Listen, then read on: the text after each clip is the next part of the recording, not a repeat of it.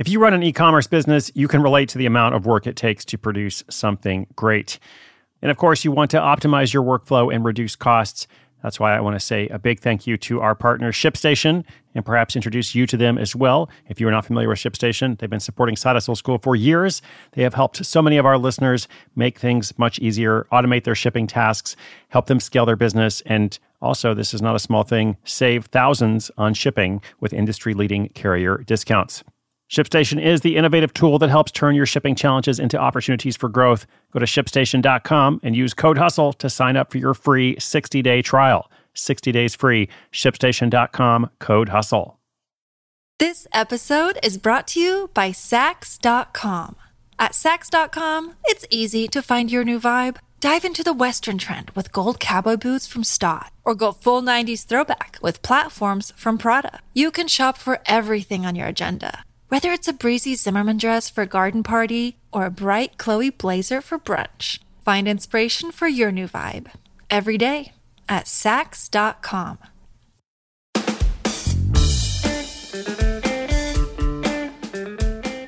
If your motivation is to do good or otherwise advance a social cause, why would you want to start a for profit business? Or as we call them here, side hustles? Well, because sometimes you can do more good through a for profit model than you can through a nonprofit. Welcome to Side Hustle School. My name is Chris Guillebeau, and today's story features a Washingtonian who carries her passion for sustainability on her sleeve with a line of eco friendly grocery bags. She learns to design, print, and sell these bags, and after a successful crowdfunding campaign and first phase of launch, she's now recouped her costs and is moving on to stage two. I'll tell you all about it after this quick word from our sponsor. This episode is brought to you by Saks.com. At Saks.com, it's easy to find your new vibe. Dive into the Western trend with gold cowboy boots from Staud, or go full 90s throwback with platforms from Prada. You can shop for everything on your agenda, whether it's a breezy Zimmermann dress for a garden party or a bright Chloe blazer for brunch. Find inspiration for your new vibe every day at Saks.com.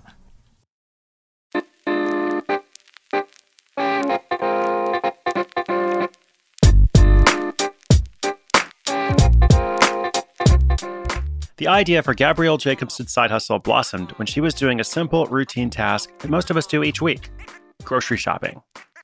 This trip to the market was a little different, though.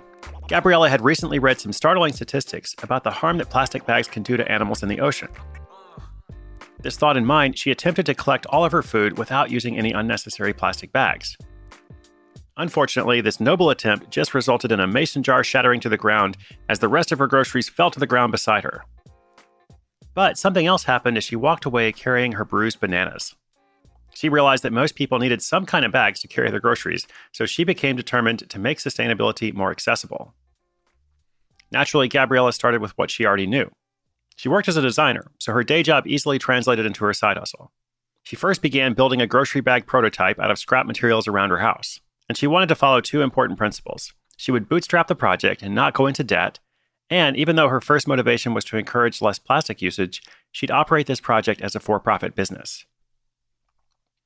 At the beginning of her design process, Gabriella also set some design standards for herself. She wanted to limit the materials she used, and in fact, didn't want to have any plastic at all in her bags. This presented some challenges.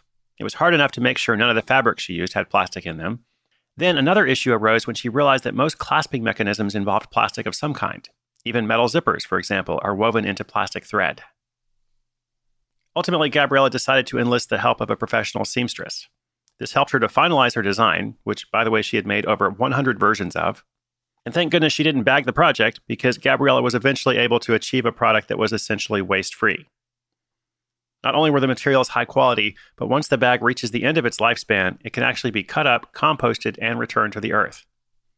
This is, of course, after prayers are offered by the bag's owner's preferred priest, minister, rabbi, or imam.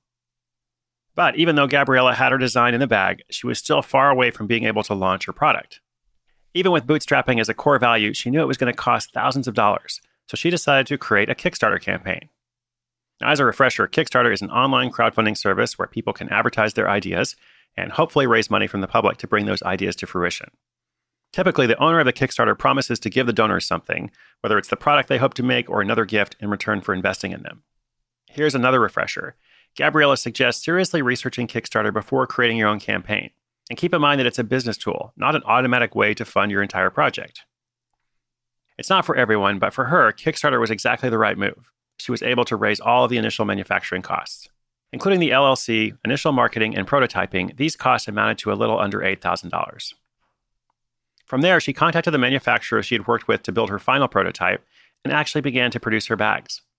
She now sells them on an eco focused blog called Green Upward and at farmers markets. Within four months, she had already made over $8,000, which you might recall was a bit more than the amount of money she initially invested. She even sold out of every grocery bag on her website at one point. Now, speaking of that manufacturer, even before she launched her business, Gabriella was forming a relationship with them. Over the period of a few months, she was able to learn about the facility and the materials they used before officially committing. The manufacturer could also see how serious Gabriella was about her products. She says that many manufacturers are not looking for one time production efforts, but rather long term, mutually beneficial relationships. So when you go to talk to one, you should have plenty of questions lined up. That way, you won't be wasting their time, and they'll be more likely to want to work with you. So, Gabriella has now had a very successful first round of production.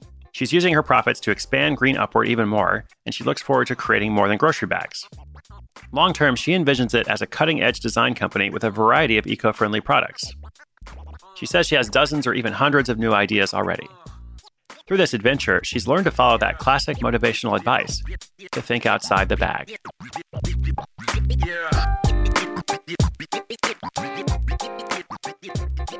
Okay, so here's the question. If you've got a charity or a cause or some kind of social good project that you want to advance, like we have in this story, why not just do it as a charity or as a nonprofit? Like, why not just save the whales? You want to save the whales, why not just focus your efforts on saving the whales? Like, why go through the process of creating a sustainable business model? Well, the answer lies in those last three words sustainable business model. So, in this story, if you were Gabriella, you could spend your own money to make 100 bags and give them away to people. Now, first of all, a lot of people wouldn't actually use them because you just gave it to them and people get free stuff all the time. They don't tend to value it that much, but let's say, just for the sake of argument, even if 100 out of 100 people did use them, that's great. What would you do next? Well, you can't just keep spending your money over and over. You're going to run out of money. So, in the traditional charity or nonprofit model, what you would do is then you would start asking other people to contribute. And that's fine for lots of things. Like, I support charities and nonprofits. We have a lot of people working for nonprofits listening to the show. They don't tend to get paid very well, which is why they want to start a side hustle. But for our purposes here, for something like a reusable bag that has really nice design, which by the way, it looks quite modern and fashionable. It's not like a dumpy old bag, like it looks like something you'd want to carry around. For this kind of product, wouldn't it be better if you made them and sold them? Then you could keep bagging up sales, expanding your product line, reaching more people while you advance your cause even further. So in this case, it doesn't have to end when you run out of money or when you make your first 100 bags. So you can, in fact, do good and do well. And hopefully, this illustrates why, in a lot of cases, the best way that you can save the whales is to think about what the whales want to buy. Okay, actually, that last part doesn't quite work, but everything else does. The point remains keep it in your bag of tricks. And don't forget, inspiration is good, but inspiration with action is better. Thank you for listening today. I hope you enjoyed this one. If you'd like to check out the show notes and maybe check out these bags, just go to sidehustleschool.com slash 524. That is for episode 524. If you've got a comment or question, you can reach me at sidehustleschool.com or on the Hustle Hotline at 844 9 Hustle, 844 948 7853. I hope you'll join me again tomorrow. This is Chris Guillebeau for Side Hustle School.